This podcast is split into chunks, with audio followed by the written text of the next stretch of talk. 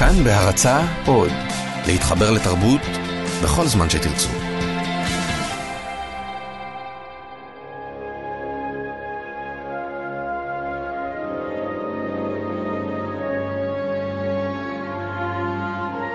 מאחורי הקלעים, שעה עם רותי קרן על צידו הנסתר של עולם התרבות והאומנות.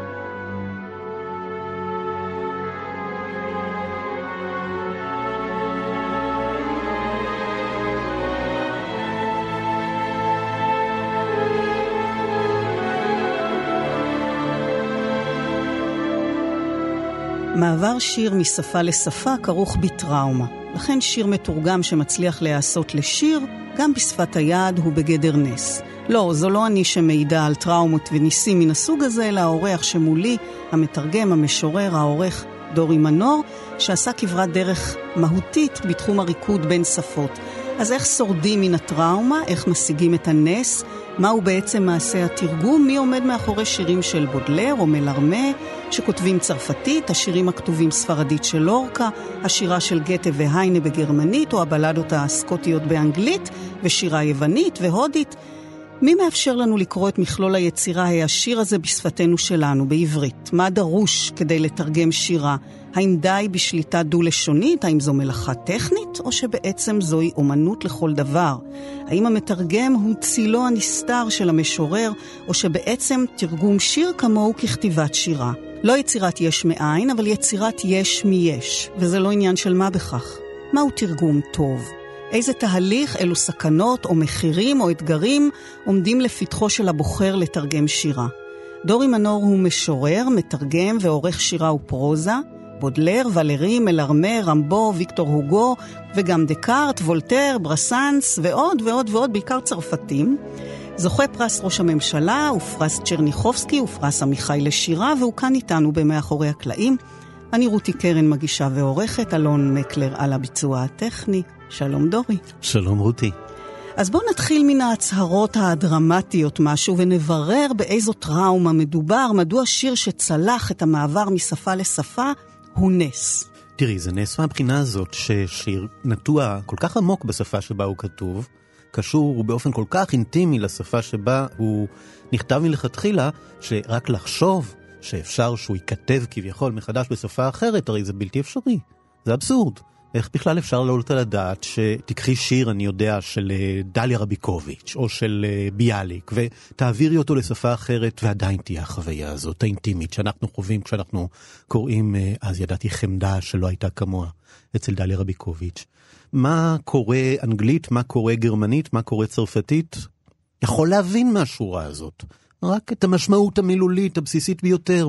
כביכול. אני מדגיש כביכול, מפני שאז יבוא פתאום מתרגם אה, אנגלי נהדר, יתרגם את השורה הזאת מתוך אה, אומנות, מתוך יכולת אמיתית, מתוך כישרון, ופתאום זה ישיר באנגלית. זה קורה, אבל כאשר זה קורה זה נס. והאמת היא שהרבה מאוד פעמים, הרבה אנשים טענו שאי אפשר בכלל לתרגם שירה. זו כמעט קלישאה. יש, אה, נאמר, אה, ציטוט די ידוע של אלבר קאמי, קאמי, כמו שצריך להגיד בצרפתית, שאמר שהוא מסרב לקרוא שירה לא בצרפתית, כלומר שירה שאינה צרפתית, בתרגום, כי הוא לא מאמין שזה בכלל אפשרי. הוא לא היה יחיד. היה המשורר האמריקאי רוברט פרוסט, שהגדיר שירה בכלל באמצעות אה, מה שהולך לאיבוד בתרגום. הוא שאל what is poetry, והתשובה שלו הייתה מה ש-lost in translation. הוא צודק, רוברט פרוסט, והוא צודק. אלבר קאמי, אבל הם גם טועים. מפני שהעובדה היא שיש משוררים גדולים שאנחנו יכולים לקרוא אותם גם בעברית ולהגיד, וואלה, משורר, גדול. ולא רק בעברית. העובדה שיש uh, משורר כמו הומרוס, העובדה שיש uh, משורר מחזאי כמו שייקספיר, ועוד רבים רבים שכולנו מכירים, זה לא שאנחנו קוראים את הומרוס ביוונית עתיקה, רובנו הגדול בכל אופן. אנחנו קוראים אותו בשפותינו, בעברית או אנגלים באנגלית, צרפתים בצרפתית וכן הלאה, בכל זאת זה עובר. וזה כבר מזכיר לי אמירה אחרת, אם uh, ככה לדלג מציטוט לציטוט, זה מזכיר לי את דוד אבידן. גם הוא שאל את עצמו, מהי שירה? והתשובה שלו, של דוד אבידן, הייתה ששירה, שימי לב רותי, שירה זה מה שעובר mm. בתרגום. בדיוק הפוך. בדיוק הפוך, 180 מעלות. אם רוברט פרוסט בא ואומר, שירה זה מה ש- lost in translation, מה שלא עובר בתרגום, בא דוד אבידן ואומר, הלו, רוברט, שירה זה מה שעובר בתרגום. עכשיו, זה לא רק התחכמות, יש כאן אמת, יש כאן אמת עמוקה, כי מה בעצם, כנראה, התכוון להגיד דוד אבידן, זה שכאשר שיר הוא באמת טוב, כאשר שיר הוא באמת גדול, כאשר שיר הוא באמת אוניברסלי, אפילו הטראומה הזאת שדיברת עליה, אז בוא תסביר מה, מה זו הטראומה. הטראומה זה העקירה. זה העקירה של שתיל, העקירה של דבר שנטוע עמוק בשפה. הרי כל דבר צריך לשנות כאשר מעבירים שיר משפה לשפה. כל דבר. המבנה של השיר, והחרוזים אם יש חרוזים, והמקצב. מה לא בעצם? מה לא? את יודעת, יש אה, שיר נאמר של אה, בודלר שהמילה החשובה בו ביותר, שחוזרת אינסוף פעמים, זה דולר, כאב. בצרפתית, כאשר הוא פונה לדולר, הוא פונה בעצם לאישה. לאישה שהכאב, הדולר, היא מייצגת שלו. מפני שדולר בצרפתית זו מילה שהיא ממין נקבה. לה דולר ולא לא דולר. מה את עושה עם זה בעברית? ואת יכולה להתחיל להתחכם, תוגה, עצבת, עצבות, אבל זו לא המילה המיידית. זה לא הדבר עצמו. ואת נכנסת למין מצב של חשבונאות, ממש טורים חשבוניים. מה המאזן שלך? מה את מרוויחה ומה את מפסידה? כתבת עצבת, הפסדת הכל, הרי זה כבר לא טבעי. הרי את כבר לא פונה למישהי בפנייה מאוד מאוד מיידית ואינטימית ואומרת, עצבת. פה את אה, מאבדת את הקורא. מצד שני, אם אני אגיד כאב, אז מה אני אהפוך את הדמות הנשית הזאת לדמות uh, גברית? Uh, גם, תראי, זה מה שבחרתי בסופו של דבר בתוך ההקשר הספציפי של השיר, כי שם אני חשבתי שזה נכון, אבל גם זה סוג של ויתור. מצד שני, אני לא אוהב לדבר על ויתורים, כי זה לא באמת ויתורים. זה לא פשרה אחרי פשרה אחרי פשרה. מי שעושה רק פשרות, אה, לא, לא נשאר מזה הרבה. בסופו של דבר, יש כאן כתיבה מחדש. יצירה מחדש של שיר שכתוב בשפה חדשה, ואם הוא לא יכול להיקרא בשפתו החדשה, אם אי אפשר לקרוא את השיר בעברית כשיר בעברית, אז אני נכשלתי. אני כמתרגם נכשלתי. בעצם יש לרובנו מחשבה מוטעית או חלקית על תרגום, מה שהופך אה, לקרקע פורייה לקלישאות אינסוף, גם אם הן עטופות בציפוי אה, פיוטי. בלי סוף, בלי סוף קלישאות. את יודעת, אה, אחד התחביבים הביזאריים שלי זה לקרוא פתחי דבר של מתרגמי שירה. שזה, אני מודה שזה ביזארי, אבל, אבל זה כיף, מפני שאת רואה איך מהמאה, אני יודע מה, 14 ועד היום, כמעט כל ספר תרגום שתיקחי, מתחיל בפתח דבר שמתנצל ונפתח באיזושהי קלישאה. ואני מת על הקלישאות האלה. אחת הקלישאות הוותיקות ביותר, והמקוממות ביותר, גם כי היא שוביניסטית ודוחה, אבל יש בה שביב של אמת לא מהצד השוביניסטי שלה כמובן, זה שתרגום שירה הוא כמו אישה. כשהיא יפה, היא לא נאמנה. כשהיא נאמנה, היא לא יפה. עכשיו, את הזוועה הסקסיסטית והשוביניסטית הזאת ציטטו מאות, אם לא אלפים, של מתרגמי שירה ושל משוררים במשך הדורות ומאות השנים. ועוד פעם, אם uh, לשים רגע בצד את הגועל נפש uh, שבשוביניזם, אז באמת השניות הזאת בין נאמנות לבין יופי, היא שניות מאוד מאוד עקרונית לתרגום. לתרגום בכלל, לתרגום שירה בפרט. והאמת לכל אומנות כשחושבים על זה. אבל ספציפית לגבי תרגום שירה, תמיד יש המחשבה הזאת, שבעיניי מופרכת לחלוטין, אני מוכרח לומר, שאם את נאמנה, את בוגדת ביופי. ולהפך. ותמיד את צריכה להבין באיזשהו שלב כמתרגמת, שכדי להגיע אל הנאמנות, כי הרי הנאמנות היא בראש מעיינינו, כן, אנחנו לא, אף אחד לא רוצה לבגוד. את צריכה לעבור בדרך הקלטון, בדרך חתחתים של אלף ואחת בגידות קטנות. כי רק ככה מגיעים לנאמנות. את משנה את שם העצם, ואת משנה את המין של הנמען, ואת משנה את המבנה של המשפט, ואת משנה את התחביר, ואת משנה את הצורה, ואת משנה את החרוז. מה זה אם לא בגידה אחרי בגידה אחרי בגידה אחרי בגידה אחרי בגידה, וכל זה כדי שבסופו של דבר תצא לך נאמנות. אי אפשר בלי זה. אבל זה לא או-או, אתה אומר, זה, זה לא, לא או יופי או נאמנות. אלא אם כן לוקחים את זה למקומות קיצוניים. נניח, יש הסדרה הזאת של uh, תרגומי השירה בהוצאה של פינגווין, ההוצאה אולי בעולם האנגלוסקסי הכי פופולרית, mm-hmm. הכי נחשבת בתחום הזה. ואף פעם לא הבנתי למה היא נחשבת. אני מוכרח לומר, מפני שמה הם עושים? הם לוקחים משורר, משוררת בשפה זרה, לא באנגלית, שמים את השיר שלהם כפי שהוא במקור. נגיד בודלר, נגיד אנה אחמטובה ברוסית. אני לא יודע לצערי לקרוא רוסית, את רואה את הכתב הקירילי של אנה אחמטובה, את לא מבינה כלום אם את לא יודעת רוסית. ולמטה יש תרגום מילולי לחלוטין של השיר הזה של אנה אחמטובה, באנגלית, ואז את שואלת את עצמי, אני שואל את עצמי, מה לעזאזל היא רוצה? הרי זה לא שירה, הרי זה לא מעניין. עד שמישהו בא וקורא לך את זה ברוסית, ואת שומעת mm. כמה שזה מתנגן, וכמה שזה מדויק, ו- וכמה התרגום האומלל הזה, המילולי, לא העביר כלום מהשירה עצמה. אנחנו כמובן נגיע גם לצד המוזיקלי והמצלולי. יש קלישאות נוספות ש... יש קלישאה שמייחסים לביאליק, אני לא יודע אם זה באמת ביאליק, אבל האמירה היא שתרגום שירה הוא כמו נשיקה מבעד למטפחת. Mm. נשיקה מבעד, זה כבר הרבה יותר נכון בעיניי. המטרה היא לא לא לנשק מבעד למטפחת. טוב, בואי רגע נלך שלב לאחור ונשאל את עצמנו מה אומרת הקלישאה הזאת. הרי כולנו יודעים שנשיקה, כאשר יש בה איזשהו חיץ, איזשהו תיווך, אה, זה לא הדבר עצמו. בעצם הקלישאה הזאת אומרת שזה לקרוא שיר בתרגום זה לא הדבר עצמו. זה להרגיש את האריג הזה, את הבד הזה של המטפחת, בין uh, הלשון ללשון, בין השפה לשפה. השאלה אבל היא לא אם יש שם חיץ, יש חיץ, בהכרח יש חיץ. השאלה היא ממה עשוי החיץ הזה, ומה הוא יכול לתת, מה הוא יכול להוסיף, כי לפעמים דווקא, אנחנו יודעים, כאשר יש איזה דבר כזה שמתווך, פתאום שם מתפרצת האומנות, בדרך אחרת. וכשאנחנו מסיטים הצידה את מסך הקלישאות, אנחנו מתוודעים למלאכה, שהיא לחלוטין לא עניין התרגום המילולי כפי שהוא, כמו שסיפרת, אבל למרות שמדובר אה, במילים, אתה מספר במבוא שלך למבחר אה, שירת מלרמה, הרעם האילם שתרגמת, על הקושי למצוא את קולו של מלרמה העברי ועל מפתח שמצאת לתרגום אה, שירתו בדברים שהוא אמר לצייר אדגר דגה, שגם ניסה לכתוב שירה. שירים לא עושים מרעיונות, שירים עושים ממילים, הוא אמר לו, אלא שבעצם אתה מכוון אל כל מה שמעבר למילים. אתה מדבר, אני מניחה, על הקשרים תרבותיים שעלולים ללכת לאיבוד, או בכלל לא להיות מובנים לקורא העברי. יש עולם דימויים שלם, מנהגים, אסוציאציות, מונחים. שעלולים להיות uh, סתומים אם המעבר יהיה מילולי טהור אחד לאחד. אז איך באמת צולחים את הדברים שהם כל כך שייכים למקור? זה קשה. אבל זה האתגר. זה הכיף, אחרת אה, זה לא מעניין.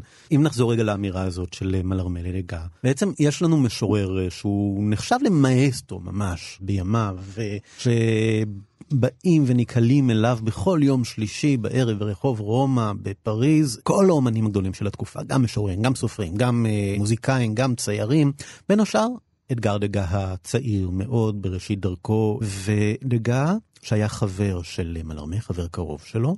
יום אחד ניגש למלרמה ככה, מתחילוך עימו, אל המאסטרו הגדול, ואמר לו, סטפן ידידי, כל החיים אני לא רק מצייר ולא רק uh, מפסל, אני גם כותב שירים.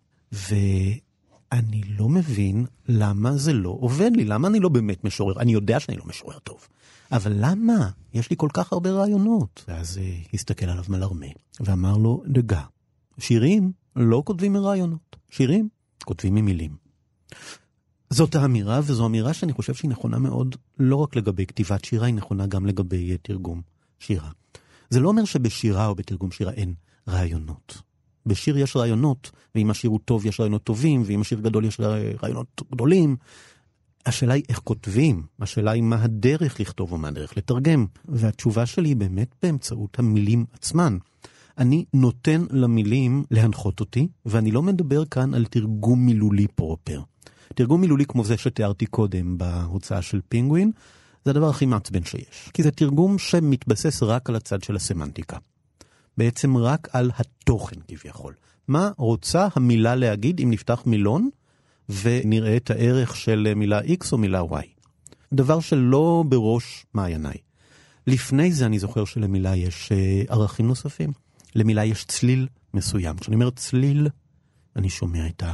צדי, ואני שומע את הלמד, ואני שומע את החיבור של האותיות, ואני מהר מאוד חושב על המילים שמסביב, שמקיפות אותה, מימין, משמאל, מלמעלה, מלמטה בשיר, ואיך הן מתנגשות התנגשות כמעט פיזיקלית עם הצליליות של המילה צליל.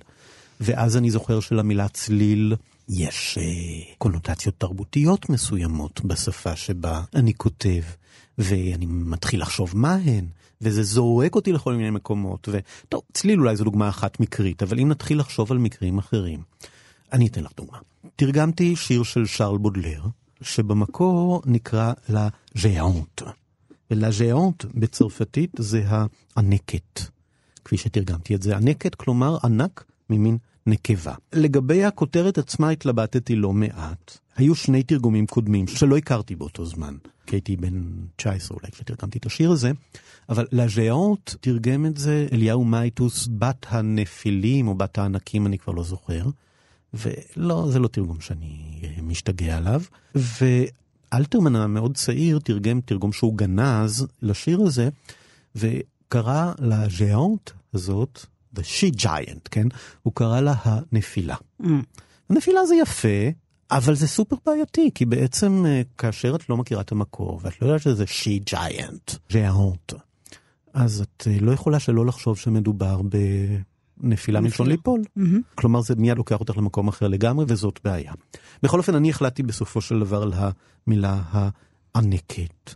ובתוך השיר הזה, זה שיר שהוא ממש שיר אה, ככה... שאין מילה כזאת בעצם, לא נכון? הייתה מילה כזאת.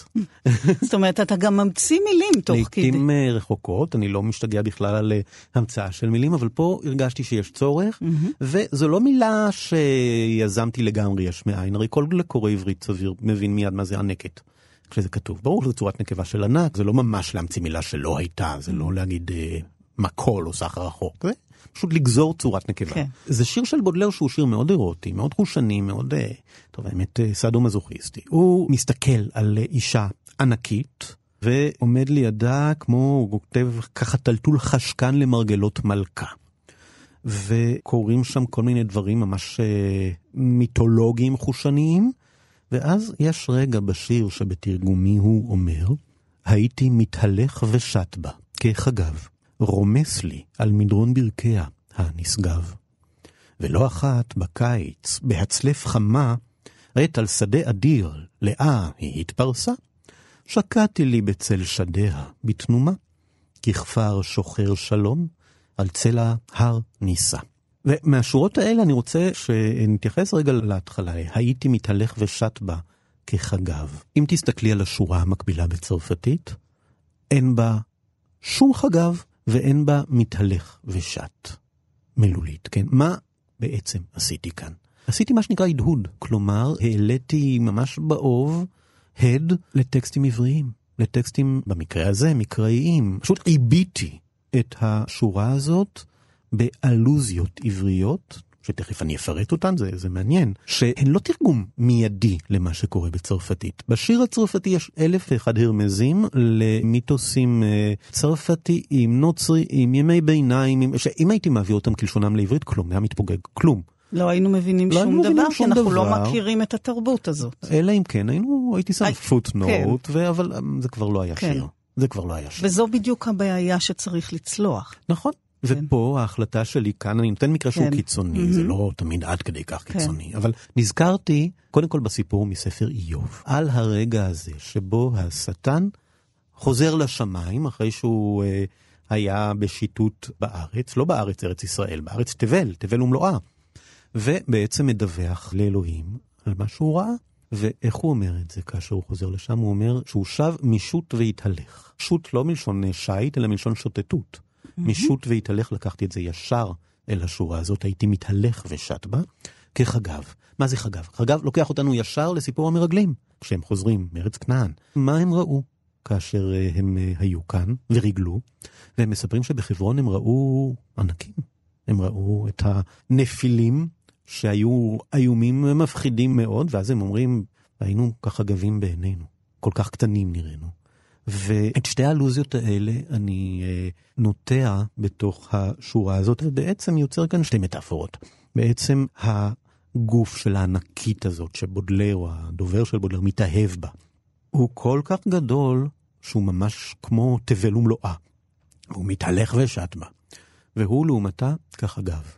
עכשיו צריך גם להגיד שאני לא אה, בא ומחפש כאן את יודעי החן שיודעים להגיד בדיוק זה ספר איוב פרק א'. זהו. זה ממש מה לא. קורה עם אלה שלא אני- מכירים את לא? גם אני לא כזה ידען, כן. זה ממש לא הסיפור. אז זו אה, הייתה אסוציאציה. אסוציאציה, זאת שצ- אומרת לעבות או לטעון את השורה העברית באיזשהו הדהוד עברי מוכר. והדבר הזה לא מוכרח להיות מהתנ"ך, באותה מידה זה יכול להיות מיונה וולך.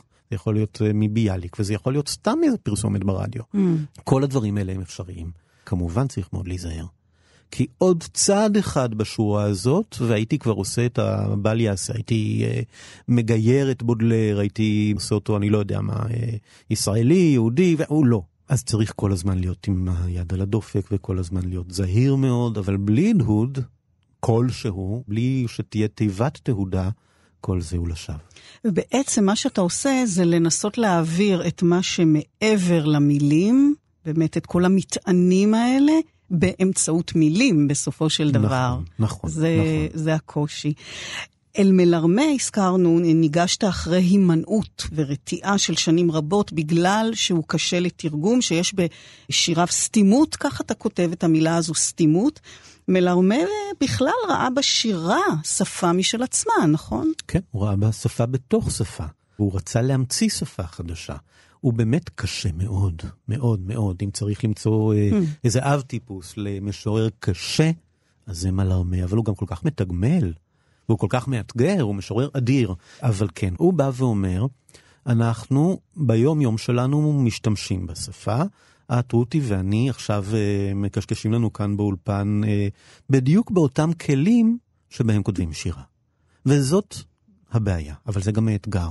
כי כשאת כותבת, כשאת מלחינה מוזיקה, אין לך בעיה הזאת. יש לך אה, הכלים שלך ויש לך תווים, וזה סיפור אחר לגמרי. כשאת מציירת, גם את לא משתמשת בחומרים של היום-יום, של השפה, כמו שאנחנו עושים בשירה, את משתמשת בצבעים וכן הלאה. אנחנו כותבים שירים ממילים שמשמשות גם לקומוניקציה רגילה. ממילים שמשמשות לדיבור בין אנשים, לפרסומות ומשמשות אה, לשיחות מיטה. ואז נשאלת השאלה, איך את הופכת את השפה הזאת לדבר שהוא כלי של אומנות?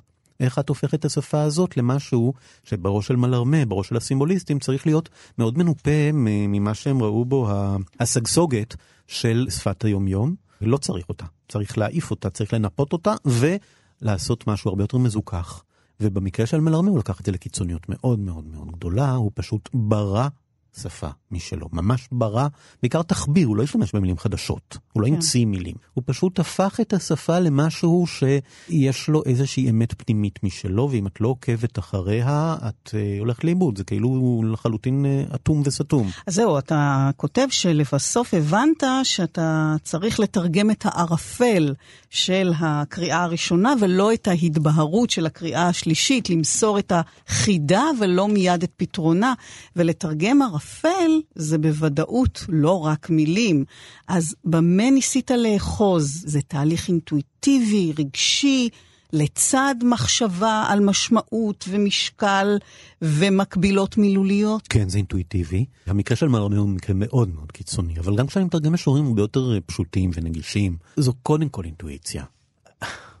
לתרגם שירה זה כמו לכתוב שירה, ממש ככה. אחרת זה לא שווה כלום.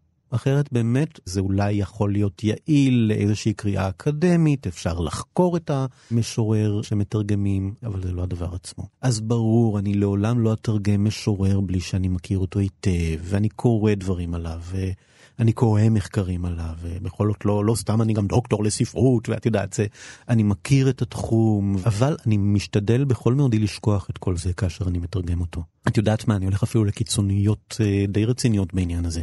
כשאני מתרגם שיר, לא משנה שקראתי אותו אלף פעמים קודם במקור, אני לא אקרא אותו עד הסוף בזמן התרגום. כדי לא לזכור בדיוק בדיוק בדיוק מה קורה שם, ולהפתיע את עצמי. מרגע לרגע. מרגע לרגע. ממש לעבור ממילה למילה, משורה לשורה, ושזה ייברא וייווצר תוך כדי. זה ממש להלך בערפל, בזהירות, אבל באמת כל הזמן ישנה את הכמיהה או השאיפה הזו הברורה להגיע אל מה שאנחנו קוראים לו נאמנות. ומה המחיר? אז הזכרת קודם אה, באמת את הבגידות הקטנות ואת המתח אה, בין נאמנות מול יופי. במה בגדת, למשל? על מה ויתרת ולמען מה? קודם כל יש הוויתור המאוד מאוד גדול שיש המון שירים שאני פשוט לא יכול לתרגם. נגיד בפרחי הרע של בודלר, תרגמתי רק שליש מהספר. מתוך 181 שירים אה, במקור תרגמתי 61. למה? מפני שתרגמתי, או יותר נכון אה, הדפסתי בספר, אך ורק מה שהרגשתי ביני לביני שיכול לעמוד כשיר בעברית. כי טכנית ניסיתי לתרגם את כולם. והיו לי טיוטות, והטיוטות גם היו די מתקדמות, כלומר זה לא שלא מצאתי חרוז או מה, מצאתי חרוזים, כן. בסדר, זה עבד, זה עמד, אבל הרגשתי שזה לא שיר בעברית. אז זה כבר ויתור אחד מאוד מאוד מאוד גדול, שמבחינתי הוא הכרחי. אני אפרסם אך ורק מה שאני ביני לביני מרגיש שהוא שיר בעברית. אז יש המון דברים שאני פשוט לא יכול לתרגם. חוץ מזה, כל דבר בתרגום וויתור, בלי יוצא מן הכלל, אני מוצא את עצמי... אבל אתה זוכר איזה ויתור ככה ממש אה, ספציפי, שהיה קשה גם? בואי נלך דווקא לרגע אחד למקרה של תרגום בפילוסופיה ולא בשירה. של פרוזה פילוסופית, mm-hmm. והזכרת קודם שתרגמתי את uh, דקארט, את ההגיונות שלו, למדיטציון מטאפיזיק בצרפתית. הוא צלול, הוא בהיר, הוא יודע לכתוב. רק מה, היו כאן בעיות עקרוניות מאוד, עוד לפני שמדברים על מושגים פילוסופיים, ברמה הכי בסיסית. את uh, זוכרת בוודאי את הציטוט הכי מפורסם של דקארט, שהוא בעברית, uh, כמו שאנחנו גדלנו עליו, אני חושב משמע אני קיים. רק מה, דקארט לא אומר את זה. הוא אומר בלטינית קוגיטו ארגו סום, בצרפתית je pense donc je suis, כי היצירה הזאת נכתבה קודם בלטינית ואז הוא תרגם אותה, הוא עבר. על התרגום שלה לצרפתית, מה שיהיה באנגלית I think therefore I am. הוא לא אומר קיים, הוא לא אומר exist. לא רק שהוא לא אומר את זה, הוא עורך הבחנה מאוד מאוד ברורה בין אקזיסטה לאתר, בין to exist ל-to be. עכשיו, בעברית אין לנו האפשרות להטות את הפועל להיות בהווה. את יכולה להגיד אני הייתי, את יכולה להגיד אני אהיה, מה בהווה? את יכולה איכשהו למצוא פתרון דחק להגיד אה, אני הווה, אבל זה לא I am, זה דבר שהוא הרבה הרבה פחות מיידי. ושברתי את הראש, מה עושים עם זה? כי זה פילוסוף. נכון, אבל עדיין את תקועה. בעצם יש כאן מין מצב שאנחנו, דוברי העברית המודרנית, שמכירים שפות אחרות, וגונבה לאוזנינו השמועה בדבר אה, קיומו של הפועל to be באנגלית. ואין לנו אפשרות להגות את זה בשפה שלנו. מעניין למה, אגב. אני מניח שזה חלק מהסיפור של שפה שמית. או אה, שיש לזה משמעויות פסיכולוגיות כלשהן. מאוד סביר, מאוד סביר, אבל בסופו של דבר, אותי זה תמיד לוקח למקומות כן. המאוד uh, קמאיים, ואני חושב נגיד על הרגע הזה שמשה רבינו עומד מול הסנה.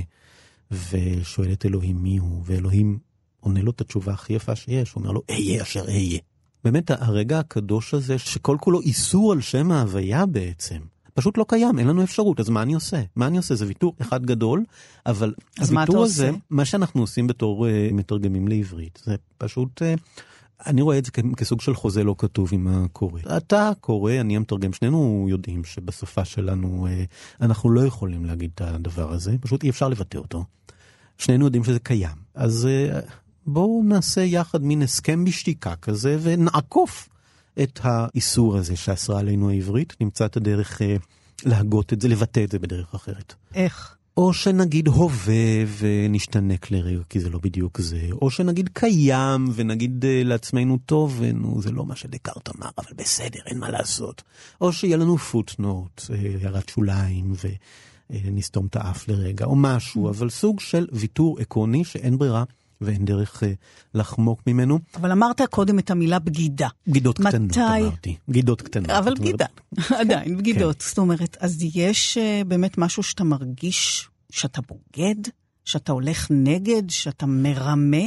כשאני מרגיש דבר כזה, אני לא מתרגם את השיר. חד וחלק. כלומר, כשאני מרגיש... אז מה שאני... זה בגידה קטנה? בגידה קטנה זה נניח, אה, בואי ניקח דוגמה מתרגום צמוד מוזיקה שעשיתי, של השיר המאוד מאוד מפורסם של ז'אק ברל, נמקי טופה. שלומי שבן ביקש ממני לתרגם את זה בשבילו, ואמרתי לעצמי, אבל איך אפשר לתרגם נמקי טופה לעברית? נמקי טופה מילולית זה אל תעזבי אותי. עכשיו, שלומי לא יכול להתחיל לשיר, אל תעזבי אותי, זה ככה גם יישמע. אמ, אז מה? מה אני עושה? אני חייב שזה ייכנס לפרזה המוזיקלית. במקרה הזה זה, הפתרון שלי היה, אל תלכי עכשיו. ודאי שזה בגידה. ועוד איזו בגידה. ז'אק ברל ידע מה הוא אומר כשהוא כתב, ושר נמקיטפה. זה לא מה שהוא אומר בגרסה של שלומי שבן. אז בגדתי. מצד שני, הייתי נאמן. הייתי נאמן מפני שחשוב היה לי באותו מאזן חשבונאי לאפשר לזה להיות מושר בעברית, ואני חושב שעשיתי לו עבודה נאמנה ככל שיכולתי, מתוך כך שבגדתי. אל תלכי עכשיו,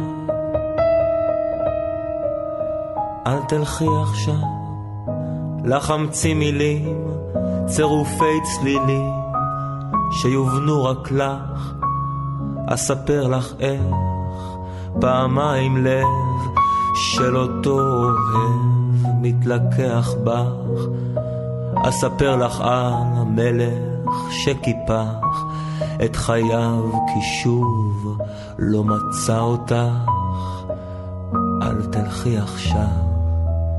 אל תלכי עכשיו, אל תלכי עכשיו. כבר ראינו אש, מגיחה פתאום מהר געש מת שחזר לפעום, וראינו איך אדמה שרופה מניבה בן יום צמחייה צפופה. ובשעת שקיעה כבר ראינו גם איך השחור בוער. כשנוצק בו דם אל תלכי עכשיו אל תלכי עכשיו אל תלכי עכשיו אל תלכי עכשיו. אל תלכי עכשיו. לא אבכה לך עוד לא אומר מילה. אסתתר שעות ואציץ בך כשתרקדי וגם לשירך אקשיב, לצחוקך התם. תני לי להפוך כך לצל צילך, או לצל ידך, או לצל כלבך. אל תלכי עכשיו, אל תלכי עכשיו, אל תלכי עכשיו. אז אתה גם מדבר פה, אתה מצביע פה גם על, אנחנו מדברים על תרגום שירה בעיקר, אבל הנה, על תרגום שירה שגם צריך להתחבר למוזיקה, שדורש שינויים אה, אחרים, ועל תרגום פרוזה ואפילו אה, ספרי פילוסופיה. במה זה שונה זה מזה? התנסיתי הרבה בתרגום שירה והתנסיתי הרבה בתרגום פרוזה, ככה שיש לי שני הכובעים, ואני יכול להגיד בלי להקל ראש בכלל, בכלל, בכלל בקושי שבתרגום פרוזה וביופי שבתרגום פרוזה, שהוא אתגר גדול, שאלה שני עולמות שונים לחלוטין. תרגום שירה טוב הוא אומנות. שאינה שונה באופן מהותי מכתיבה של שירה. תרגום של פרוזה זו אומנות, זה בעלות מלאכה. אין שם ש... אומנות? לא, אבל זה לא עושה את זה משהו אה, פחות. כלומר, מי שמתרגם פרוזה היטב הוא בעל מלאכה נפלא. ואני זוכר uh, תרגומים נגיד של נילי מירסקי, שמבחינתי הם הדברים הכי, מהדברים הכי יפים שקראתי בעברית. לרגע אני לא מקל בזה ראש, אבל מה שנילי מירסקי עושה, והיא גם אומרת את זה, היא הראשונה mm-hmm. שתגיד את זה, היא בעלת מלאכה מאוד מאוד מוכשרת, מאוד uh, קפדנית, מאוד uh, חכמה עם תחושה אינטואיטיבית לעברית, וכן, אבל זה לא אומנות. היא באה לשרת את הכותב, כשהיא מתרגמת את תומאס מן, כשהיא מתרגמת את טולסטוי, היא משרתת את תומאס מן, היא משרתת את טולסטוי וכותבת אותם בעברית, כפי שהיא שומעת את העברית, ויש לה שמיעה נפלאה. מתרגם שירה גדול כמו נגיד אה, זאב ז'בוטינסקי, כשהוא מתרגם את העורב של אדגר אלן פה, או מתרגמת שירה גדולה כמו לאה גולדברג, שהיא מתרגמת שירים של פטררקה, הם פשוט משוררים בעברית. הם פשוט כותבים מחדש שירה בעברית. זו אומנות לכל דבר ועניין, ממש. וזה סיפור אחר, אלה פשוט שתי אה, מלאכות שונות, שני מקצועות שונים. אבל אתה מדבר על הכובעים, ואומר שלתרגם שיר זה בעצם לכתוב שיר חדש, זה לא מעשה תיווך, ובכל זאת שמו של המתרגם אינו מופיע בדרך כלל על כריכת הספר כשהוא מתרגם, אלא חבוי בפנים נסתר, נותר מאחורי הקלעים. נזכיר שאנחנו היום בתוכנית מאחורי הקלעים, ואנחנו מדברים על אומנות התרגום, תרגום שירה באולפן כאן תרבות, דורי מנור ואני רותי קרן. אז אתה חובש את שני הכובעים, דורי, או שמבחינתך זה אותו הכובע? אולי רק הצבעים משתנים, והזכרת את ז'בוטינסקי, קראתי במאמר שכתבת, שיש משוררים גדולים שמתרגמים רע, ומתרגמים מופלאים שהם משוררים בינוניים, אבל מעשה התרגום בעצם הופך אותם למשוררים גדולים. כן, וז'בוטינסקי הוא דוגמה טובה, כי ז'בוטינסקי כמשורר, הוא אה, כתב שירה, אבל אה, לא... לא כל כך מעניינת למען האמת, שירה אה, לאומית די שטוחה על פי רוב, בלי להיכנס בכלל לשאלות הפוליטיות. פשוט לא שירה גדולה, מה לעשות? מצד שני, הוא כזה משורר נפלא כשהוא מתרגם. כן, זה מרחיב את האפשרויות, זה נותן לנו קודם כל עוד משוררים, שקודם לא חשבנו שהם משוררים. אבל איך זה, איך אתה מסביר את זה? את יודעת, כישרונות שונים של בני אדם שונים, אין מה לעשות. יש גם משוררים שהם היו איומים ונוראים כמתרגמי שירה. דליה רביקוביץ', אחת המשוררות שאני הכי אוהב בעולם, משוררת באמת קרובה לליבי אה, קרבת נפש, ואני קורא אותה יותר מכל משורר אחר אולי. הייתה מתרגמת שירה, ממש לא טובה, היא תרגמה את יייטס תרגומים שבעיניי מחורבנים. מותר להגיד ברדיו? אמרתי. אה, ממש, אה, אה, טוב, גם לא היה לה אגו גדול כמתרגמת שירה, ידעה שזה לא משהו, אבל, אבל זו דוגמה, זו משוררת שפשוט לא, זה לא היה כן. סוג של מוזה שהייתה לה, מה לעשות. ואיך אתה מרגיש עם העניין הזה שהמתרגם נשאר חסוי, לא ממש יודעים עליו? במקרה שלך אולי יותר יודעים, אבל ברוב הפעמים שמו של המתרגם די מוצנע. כן, נכון שהעובדה ששם המתרגם בצל, בדרך כלל היא עובדה בעייתית. אני חושב שהתפקיד של המתרגם הוא תפקיד כל כך עקרוני, כל כך חשוב בתיווך בין uh, תרבויות ובין שפות, שהוא צריך להיות הרבה יותר במרכז. ואת יודעת מה, מותר לי להגיד את זה כי אני לא רק מתרגם. אני חושב שמתרגמים הם בדרך כלל אנשים הרבה יותר מעניינים מאשר כותבים. Mm. שוב ושוב אני רואה את זה, מתרגמים זה באמת העם הכי מעניין. דורי, אתה מתרגם שנים רבות במקביל לכתיבת שירה משלך. איך בכלל הגעת לתרגם? התחלת בזה מאוד מוקדם, וכבר בתרגום הראשון אה, לשיר של בלייק, הטיגריס, אתה פוגש את אותו נס, את אותו פלא, שאינטואיציה או הלך רוח שאתה מצוי בו באותה תקופה, נמצא גם בשיר באופן לא גלוי, אבל הוא שם. נכון. התחלתי בגיל אולי 16, משהו כזה, לתרגם שירה, ממש כשהתחלתי גם לקרוא שירה. למדתי צרפתית בבית ספר, כיתה י"א, הייתה לי צרפתית מאוד מאוד בייסיק uh, עדיין, אבל התחלתי לקרוא שירה, וכדי להסביר לעצמי מה אני קורא ולהבין, תרגמתי מילה אחרי מילה, משפט אחרי משפט, ככה זה התחיל. אני זוכר את הרגע הזה שלקחתי את השיר המופלא הזה של ויליאם בלייק, Tyger, Tyger, burning bright in the forests of the night. What immortal hand or eye could frame thy fearful symmetry, כפי שהגו את זה. ושאלתי את עצמי, מה עושים עם זה בעברית? לא הכרתי תרגומים קודמים לזה, יש תרגומים, אבל כילד בן 16-17 לא, לא היה לי מושג. ואמרתי לעצמי, מה זה Tyger? Tyger מבחינתי יכול להיות נמר, אבל אם אני אגיד נמר, נמר, אז כבר אני סוטה לגמרי מהמשקל המקורי. הרי Tyger, Tyger, ואני לא אגיד נאמר, נאמר, כן, זה יישמע אה, כאילו אני עולה חדש מהונגריה. ואז אמרתי לעצמי, אוקיי, טיגריס. אגב, אחר כך התברר לי מה שבאמת לא ידעתי, שמבחינה זואולוגית צדקתי. כן. לא היה לי מושג. אבל מה שהנחה אותי לא הייתה הזואולוגיה, מה שהנחה אותי היה הצליל. המוזיקה. המוזיקה, כן. כן. אז Tyger, Tyger הפך לטיגריס, טיגריס, ברק אורות, בלילם של יערות. אז בכלל, כל תהליך ההתהוות שלך כמתרגם בגיל מאוד צעיר הוא מעניין משום ששם, בראשית ההיוודעות, ההתגלות, נמצאים uh, היסודות שמנחים אותך במעשה הזה גם היום. בעצם שיר שקסם לך ושבמידה רבה uh, היה טריגר שפתח אצלך את הסקרנות ואת התשוקה להיכנס לעולם הזה, היה שיר שלא הבנת ממנו אף מילה, נכון? וזו הייתה המוזיקה, המצלול של המילים שילך עליך קסם. נכון. נכון. אני זוכר את הרגע הזה, שהיה רגע מאוד מאוד uh, משמעותי בחיים שלי. אותה כיתה י"א, שיעור צרפתית, מורה נהדרת שהייתה לי, uh, שמה היה מדאם חיימון. היא נכנסה יום אחד לכיתה, והתחילה להגיד בעל פה את השיר של אה, אפולינר מתחילת המאה ה-20, לופו מירבו, גשר מירבו. שיר של אהבה נכזבת, שיר... אם מתרגמים אותו מילולית הוא כלום. ממש כלום, זה רק מוזיקה, mm-hmm. ממש מוזיקה טהורה, אבל המוזיקה הכי טהורה והכי יפה שיכולה להיות.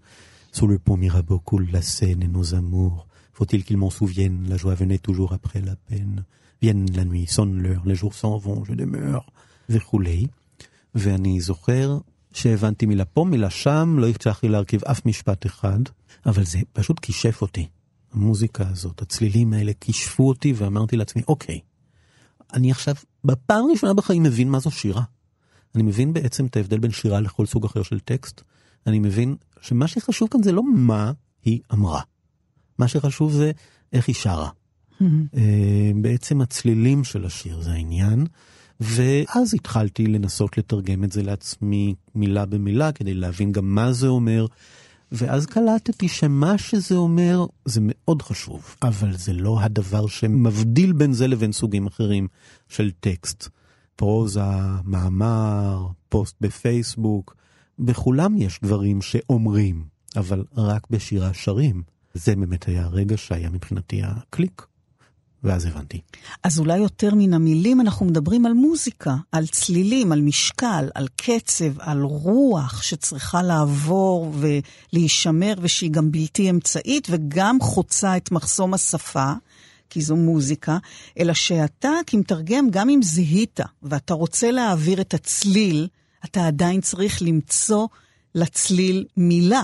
בעברית, שהיא אולי לא הפירוש המילולי לנאמר בשפת המקור, אלא כזו שתעביר את אותו מצלול ומשמעות, אבל זו עדיין מילה שצריך אה, לתור אחריה, לדלות אותה מהיכן שהוא. וחוץ מזה, גם המוזיקה הצרפתית שונה מן המוזיקה בעברית. נכון, כשם שהמוזיקה האמריקאית שונה, והמוזיקה הספרדית שונה, ותרגמתי גם משוררים אמריקאים וספרדים וכן הלאה. נכון, נכון, נכון, צריך בכל פעם כזאת לברוא את זה. מוזיקה מחדש. של מילים היא לא מוזיקה, מוזיקה עדיין. נכון. אז... משהו כן מוזיקה זה החיבור בין המילים, הזיקה בין המילים. אני כל פעם חושב על, אה, ממש על פיזיקה בעניין הזה. על סוג של מתח כמעט חשמלי שיש בין מילים, מה האופן שמילה מקרינה על מילה אחרת. כל מילה היא סוג של אה, אלקטרון, ואני מנסה למצוא בדיוק את הדבר הזה. אז נכון, יש לך uh, משמעות מילונית למילה, ואני לא מתעלם ממנה, אני לא אקח, אני יודע מה, את המילה לפו uh, מירבו בצרפתית, גשר מירבו, ואני אגיד גבינת קוטג'. כן, אני אמשיך לדבר על גשר ואני אמשיך להגיד מירבו, השאלה איך זה ישתלב בתוך השיר. זו שאלה שלא הייתי שואל את עצמי באופן הזה אילו תרגמתי פרוזה. לא הייתי שואל את זה ככה אילו תרגמתי מאמר לעיתון. בשיר את קודם כל את זה שואלת. כלומר, את לגמרי מסיטה את נקודת המבט, מעתיקה אותה מהצד הסמנטי, מהצד המילוני והתוכני. אל מקומות אחרים בשיר. והאירוע הזה הוביל אותך, אני מבינה, לניסיונות בתרגום בעצם כדי ללמוד צרפתית. אה, כדי להפוך למשורר, לא הייתה מטרה להיות מתרגם, ההחלטה גמלה בלבך במהלך קשר עם חברך רועי, כשהראית לו תרגומים שלך לבודלר, שהפך אחר כך לפרויקט מאוד חשוב, שגם הולחן, נכון? כן, אפרופו מוזיקה. כן, הלחין אותו אחר כך, כן. כן. מה קרה באמת בקשר הזה עם רועי, שככה... היינו ילדים אה, בני 18. נפגשתי עם רועי, אני מדבר על רועי גרינוול, היום הוא דוקטור אה, באוניברסיטת אה, בן גוריון לספרות, mm-hmm. ואני זוכר ששנינו התחלנו את דרכנו כקוראי שירה. והיה רגע מסוים שבו אמרתי לעצמי, אוקיי, אני כותב שירים והם במגירה ואני לא מעז להראות אותם לאף אחד, ואני עדיין לא מעז, אוקיי, אבל אני גם מתרגם שירים. אז יש לי חבר טוב שמבין בשירה, אני אראה לו את זה, ואם הוא יגיד שזה שווה משהו, אני אקשיב לו, ואם הוא יגיד שעדיף ללכת אה, ולעסוק בפחחות, אז אני אחשוב הלאה. אה, זה סוג של פחחות, האמת, שחושבים על זה. זה נכון, סוג של פחחות. וקראתי את זה לרועי, ואני זוכר את התגובה שלו שמאוד מאוד ריגשה אותי אז. כלומר, הוא אמר, זה משהו שרק אתה יכול לעשות. טוב, אני אומר דבר שנשמע מאוד שוויצרי, זו לא הכוונה. הכוונה היא אה, להגיד אה, שההעברה של שיר משפה לשפה היא באמת שונה מהכתיבה של שירה כפי שאז חשבנו. היום אני חושב טיפה אחרת. ואני התייחסתי לזה כאל דחיפת עידוד מאוד מאוד משמעותית, ואז ישבתי ואספתי את כל מה שעד אז כתבתי ככה בעיפרון במחברות אה, בפנקסים פזורים, והאינטואיציה שהייתה לי עוד קודם זה אף פעם לא לתרגם את השירים האלה מילולית. כלומר, אף פעם לא לתרגם אותם בלי לשמור על המבנה. ובלי לשמור על החרוז ועל המשקל בהנחה שיש. זה לא שידעתי בגיל 16, 17, 18 מה זה משקל ימבי ומה זה משקל אה, אנפסטי ומה זה אלכסנדרין, לא היה לי מושג. אבל שמעתי את המשקלים האלה והבנתי שהם חלק מאוד מהותי מהשיר. הבנתי שאם אני מוותר עליהם, אני ויתרתי על עניין אה, מאוד מרכזי. אז אה, דאגתי לשמור אותם. אמרתי לעצמי, אוקיי, אם וויליאם בלייק כותב בחרוזים, מי אני שאעז לא לכתוב... לשבור ב... את זה. בדיוק. אבל זה לא רק המי אני, אלא שקלטתי שלחרוז עצמו יש uh, משמעות מאוד מאוד עמוקה. זאת אומרת שזה חלק ממה שהוליך את השיר מלכתחילה. הוליך עוד במובן הפיזיקלי, מה שהיה המוליך שלו. ומה שהוליד מהתת תודעה של בלייק או של בודלר את השורות שהפכו להיות השירה שלהם. וחשבתי שזאת הדרך לעבוד גם בעברית. שבעצם דרך השמירה על המשקל ודרך השמירה על החריזה, אני אוכל אולי גם לדלות מהלא מודע שלי דברים שפתאום יהיו שם מדויקים ונכונים. זהו, זה מעניין, אתה מזכיר את הלא מודע, את כתבת על מלרמה שהוא לא ניתן לתרגום, ושבכלל יש בדיחה בקשר אליו, שרק מי שצרפתית אינה שפת אמו יכול להבין את שירתו לאשורה. אתה מדבר על זה, וזה עדיין נשמע כמו איזה סוד כזה, כמו ערפל כזה, ש... איך באמת מוצאים את המפתח, או אם יש באמת משהו שאפשר להגדיר אותו כמפתח לתרגם את מה שאינו ניתן לתרגום. אז אתה מדבר על אוזן ועל חוש מידה, ואתה מדבר על מוזה, שאפילו סופרים ומשוררים שבוראים יצירה יש מאין, ממעטים לסמוך עליה. אתה מדבר על עולם אסוציאטיבי ועל דמיון ועל אומץ באמת לסמוך על הלא מודע. נכון? זה נדמה כמעשה כל כך מורכב. ואפילו מסוכן, כי זה לא שלך, ויש לך מחויבות כלפי המשורר, כלפי הקוראים, כלפי עצמך. אז אילו תסכולים וקשיים ורגעי משבר אפילו אתה זוכר במאבק הזה שאתה נאלץ לקיים לפעמים? בלי סוף, בלי סוף. כל כך הרבה יותר תסכולים מאשר uh, רגעי uh, סיפוק. דיברנו על השיר uh, גשר מרבו של אפולינר. אני סוחב את השיר הזה מגיל 16, היה מבחינתי ממש המפץ הגדול. האם תרגמתי אותו? לא, לא תרגמתי אותו. עד עצם היום הזה. אני יכול עכשיו בעל פה לתרגם לך אותו מילולית מההתחלה עד הסוף, אני זוכר את כולו. אז מה, זה יהיה תרגום? זה לא יהיה שווה כלום. זה יהיה נורא נחמד לרדיו לרגע. אני לא יכול לתרגם אותו, וזה תסכול נוראי. או למשל, אחד המשוררים שהיו לי הכי חשובים ברמה האישית, הוא המשורר היידי אברהם סוצקבר. שזכיתי להכיר כשהוא כבר היה איש מאוד מאוד מבוגר, באמת משורר יידיש אה, נפלא. בשבילו למדתי יידיש, ממש. ועוד כשהייתי בן 20 בערך, ופגשתי כבר את uh, סוצקבר כאן בתל אביב, הבטחתי לו, בטיפשותי ובצעירותי כי רבות, שאני אתרגם אותו יום אחד לעברית. הוא תורגם לא מעט, אבל א', לא הכל, וב', התרגומים היו מאוד מיושנים. והוא מאוד שמח, ולא יכולתי לה, עד היום לקיים את ההבטחה הזאת. ניסיתי, ושוב ניסיתי, ושוב נכשלתי, ולא, לא יכול להפוך אותו לשירה בעברית. תסכול אחד גדול ואפילו אה, הפרה של הבטחה מפורשת. ורגעי משבר של מאבק באמת אה, קשה, שבסופו של דבר כן יצא אל הפועל? גם בלי סוף, בדיוק כמו בשירה. לפעמים קורה שתרגמתי בית שלם והרגשתי שאו, אני מצאתי את זה. ואז קמתי בבוקר למחרת ו... לא, לא, פשוט לא, לא טוב. ואז מה אני עושה? או שאני זורק את זה לפח, או עם השנים ובכל זאת אה, ניסיון וקצת יותר התמקצעות, אני יושב ומלטש, מלטש, מלטש, מלטש לפעמים חודשים ארוכים. תרגמתי שיר ארוך, פואמה של פול ולרי, שנקראת אה, בית הקברות הימי. כדי לתרגם אותו, את בית הקברות הימי הזה, לקח לי חמישה חודשים בערך של עבודה מאוד מאוד אינטנסיבית ומאומצת. לילה אחרי לילה אחרי לילה אחרי חמישה לילה. חמישה חודשים אותו שיר. חמישה חודשים שיר אותו אחד. שיר, שיר, אמנם ארוך, אבל אותו שיר עצמו. וואו. ואז אמרתי לעצמי, אוקיי, השיר כבר קיים בתרגום לעברית, גמרתי את זה בסופו של דבר. אני רוצה עכשיו לראות מה יקרה אם אני אעשה לאותו שיר תרגום מילולי. הכי מילולי בעולם. מילה למילה, משפט למשפט, בלי שום אה, ניסיון להפוך את זה לשירה. שעתיים. פחות קצת, שעה וחצי אולי. מה שלקח לי חמישה חודשים לתרגם אה, תרגום אה, פואטי. אחר כך לקחתי את שני התרגומים האלה ועשיתי אותם בספר זה מול זה. ואז התחלתי לחשוב לעצמי מה הפער, מה ההבדל, מה השוני בין אה, שני התרגומים האלה, והתחלתי לכתוב לעצמי כל מיני מחשבות והרהורים והערות, וההרהורים האלה הפכו להיות ממש הלב של הספר הזה, בית הקברות הימי. עכשיו הזזנו הצידה את החלק המילולי נטו ואת השליטה בשפה. סיפרת שהתחלת במלאכת התרגום כדי להשתכלל בשפה הצרפתית, אבל אתה מתרגם גם לאורכה מספרדית, ולאחרונה יצא תרגום שלך במשותף עם ישראל האזולאי של אה, קוואפיס, היווני. ויוונית זו שפה שאתה שולט בה פחות, אם לא, אני לא שולט בעברית בכלל. בכלל. והייתה כמובן ביקורת חריפה מאוד במוסף ספרים של עיתון הארץ בגלל העניין הזה, ואני מבקשת להבין לאור מה שדיברנו כאן, על תרבות וצלילים והכרה עמוקה של השפה, האם באמת אין בזה סתירה, שכן שולטים בשפה או לא שולטים בשפה, אם זו אפשר... דוגמה אה, מאוד מאוד אה, אה, טובה ללמה הצליליות כל כך חשובה. כי יש כאן מתרגמת מיוונית, ישראלה אזולאי, שלקחה את השירים של קוואפיס ועשתה להם תרגום מילולי מיוונית לעברית. היא שולטת ביוונית והיא מכירה את קוואפיס, והתפקיד שלי בעניין הזה היה לקחת את התרגום הפינגוויני הזה ולהפוך אותו לשירה בעברית.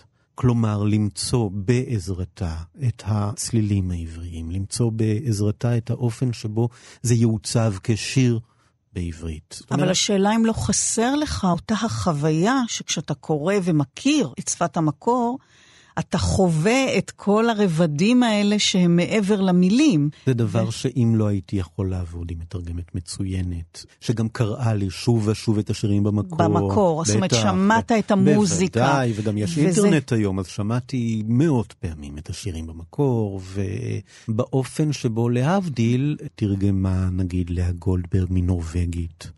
את פרגינט, בלי שידע מילה אחת בנורבגית. ואתה מזכיר גם את, נדמה לי, את שלונסקי שתרגם את שייקספיר מרוסית בעצם, נכון? הוא לא מאנגלית, נכון, הוא לא ידע אנגלית. או אפילו ביאליק תרגם את אה, דון קישוט של סרוונטס, הוא לא ידע מילה בספרדית הרי. אז השאלה אם אותן קונוטציות ומשמעויות תרבותיות לא הולכות לאיבוד.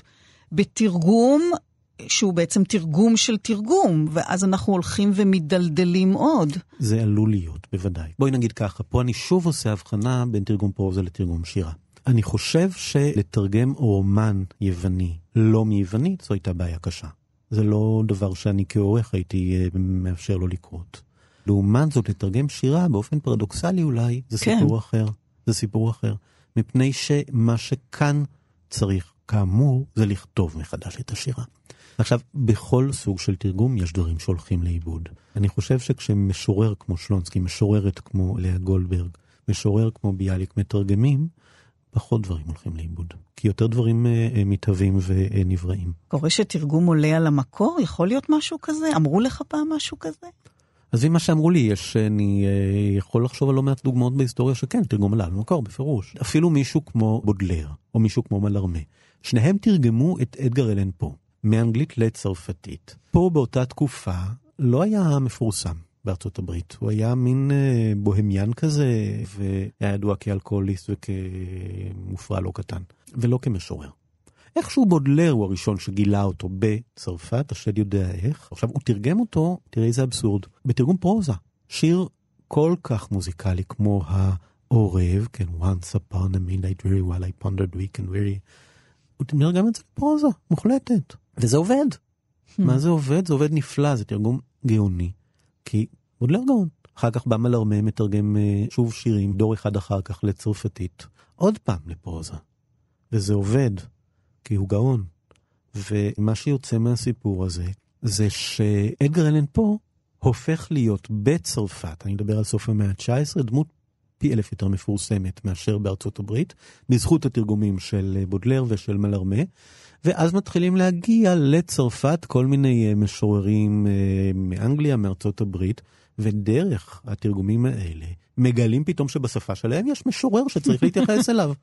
אז ככה אוסקר ויילד מגלה את אה, אדגר אלן פה, ואחר כך ככה כנראה טי.אס אליוט גילה את אדגר אלן פה. אז להגיד שזה עולה על המקור אני לא יודע, אבל זה בוודאי תרגום שמבחינת המשמעות ההיסטורית-תרבותית שלו, הפך את המקור לדבר שהוא קלאסי וקנוני. ומעבר להבדלים בעולם התרבותי, הלשוני, האסוציאטיבי שיש לכל מתרגם, שייתן אה, לשיר פרשנות משלו, עד כמה התרגום הוא גם ביטוי לנפש שלך, לאהבות שלך, לעולם שלך, למצב הרוח שלך באותו זמן, עד כמה אתה נמצא בתוך שיר שהוא לא שלך? שאלה מאוד קשה. קודם כל, אני אבחר רק בשירים שאני אוהב, ומשוררים שקוראים לליבי. כי פרנסה אין בזה. כלומר, זה לא שמישהו היום יתקשר ויגיד לי, היי, hey, אתה מוכרח לתרגם אה, משורר X שנכון, אתה לא סובל, אבל בוא תקבל מיליון דולר. גם אלף שקל אני לא אקבל. אה, זה המצב, מה שאומר שבאופן uh, מעניין, יש לי חירות מאוד מאוד גדולה. עצם הבחירה שלי במשורר כמו קוואפיס, או מלרמה, או בודלר, או לורקה, היא כבר מעידה בחירה על, על משהו מאוד מאוד עקרוני ביצירה שלי. הם חלק מה... היצירה שלי, חלק מהקורפוס השירי שלי כמשורר. אחר כך, אם יכול אדם לראות את uh, ההוויה הנפשית שלי בתוך תרגום בודלר, אני מקווה שלא. יש תווי סגנון, אני יכול לזהות מתרגמים ולהגיד, uh, זה מאוד uh, זנבנקי, זה ז'בוטינסקאי, זה לאה גולדברגי. אפשר.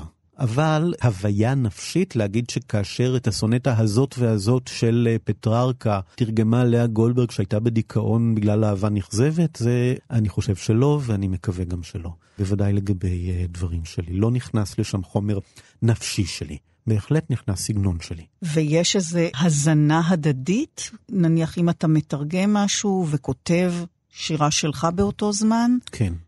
תמיד יש הזנה הדדית, ואני מוצא את עצמי אה, הרבה מאוד פעמים כותב אה, בסגנון של דברים שאני מתרגם. אני חושב שזה בלתי נמנע, כשאת עמוק בתוך משהו והוא מעסיק אותך והוא מדבר אלייך, אז זה, זה מיד משפיע. אז כשהייתי בן אה, 19, השירה שלי הייתה מאוד בודלרית. עבר לי, אבל uh, זה היה שם. בתקופה האחרונה נגיד, אני רואה השפעות מלורקה, ואני רואה נגיד, uh, יוצא לי לקרוא עכשיו הרבה אודן. אני פחות מתרגם אותו, אני קורא אותו, גם המון השפעות מאודן. Mm-hmm. וזה חלק מהעניין, ממש כמו שאם uh, ניקח את הדוגמאות הקלאסיות, את רואה פתאום בתקופה של לאה גולדברג מתרגמת את uh, פטררקה, פתאום את רואה פטררקיזמים בשירה שלה. את רואה את כל הסונטות שלה לאהבתה של תרזה דימון, למשל. הרי אלה שירים פטררקיים מההתחלה ועד הסוף, ממש. נראים כמו אה, חיקוי מודע וחכם ויפה של שירה פטררקית, וזה לא יכול היה לקרות אם היא לא הייתה באותה תקופה מתרגמת את זה, זה ברור לגמרי. בעצם מדובר בכתיבה של שיר חדש, אתה אומר, אבל שלא כשיר חדש, הוא אחוז באיזשהו חוט כובל, אפילו מחייב, אפילו מאיים, של שיר קיים, כשהחלום הוא שהעפיפון ירחף לו בלי קשר למי שאוחז בחוט, נכון? נכון, נכון, זה דימוי מאוד מדויק. את מדברת על עפיפון ואני רוצה להגיד משקולת. כמעט. יש אה, דבר חיצוני שהוא יכול להיות אה, הדבר הכי יפה בעולם, אבל הוא עול מהבחינה הזאת שאני, עוד פעם, אסור לי לבגוד בו. אבל מה זה אסור לי לבגוד בו? אני כל הזמן בוגד בו, אז מה?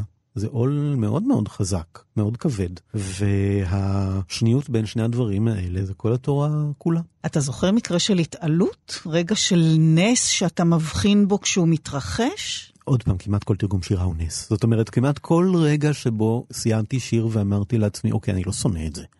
Mm. אוקיי, אני לא צריך עכשיו ללכת ללמוד פחחות ולא צריך עכשיו אה, להיות אה, רואה חשבון, זה רגע של התעלות. ואיכשהו בתרגום שירה יותר מאשר בשירה, כי שירים שלי, אני נוטה לא לסבול. אבל ש... יש, יש רגע שאתה קופץ מרוב אושר, כן. ויש, מצאתי את המילה, מצאתי את כן, המשפט. כן, כן, פתאום את מרגישה שיש פיצוח, פתאום את מרגישה שיש... כן? אה, כן. זה דבר שהוא מלא תשוקה ומלא סיפוק, וזה קורה, זה קורה לא מעט, עם כל התסכולים שיש. ובתרגום שירה, מאחר שיש לך מקור, אז הדברים האלה הם הרבה יותר מדידים. את רואה שאוקיי, זה עבד. זוכר אה, רגע ספציפי? בזמן האחרון באמת מלרמה. השנים הרבות שקראתי שוב ושוב ושוב מלרמה, ואמרתי, וואי, זה דבר שאין שום דרך לתרגם. שום דרך. ואז פתאום זה קורה, פתאום את uh, תופסת את עצמך ואומרת, קלטתי את זה, תפסתי אותו. uh, זה רגע שמאוד ריגש אותי. דורי מנור, תודה רבה לך. תודה רבה.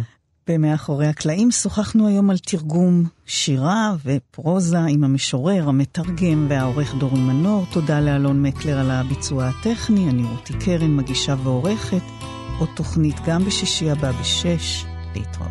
כאב שלי, אך כן, שקט היה ורח.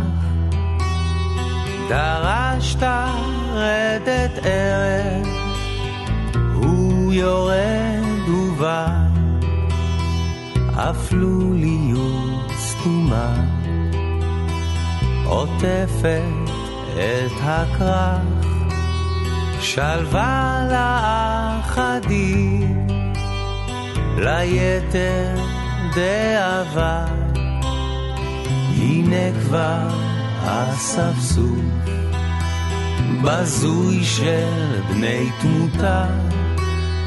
אל שעות התענוג, תליין אכזר נרקד בחג העבדים, לוקט לו חרטה, כאב שלי הושט לי יד. נלך מכאן הרחק מהם ראה, שנים מתות נוטות, על מרפסות מרום, שמלות אתמול אותו. ונוחם מחייך מתוך המים גח. חמה גוססת תחת, ישר תרדם, כשובר של תכריך ארוך לפעת מזרח. הקשב, אהוב הקשב, ליל נועם מתקדם.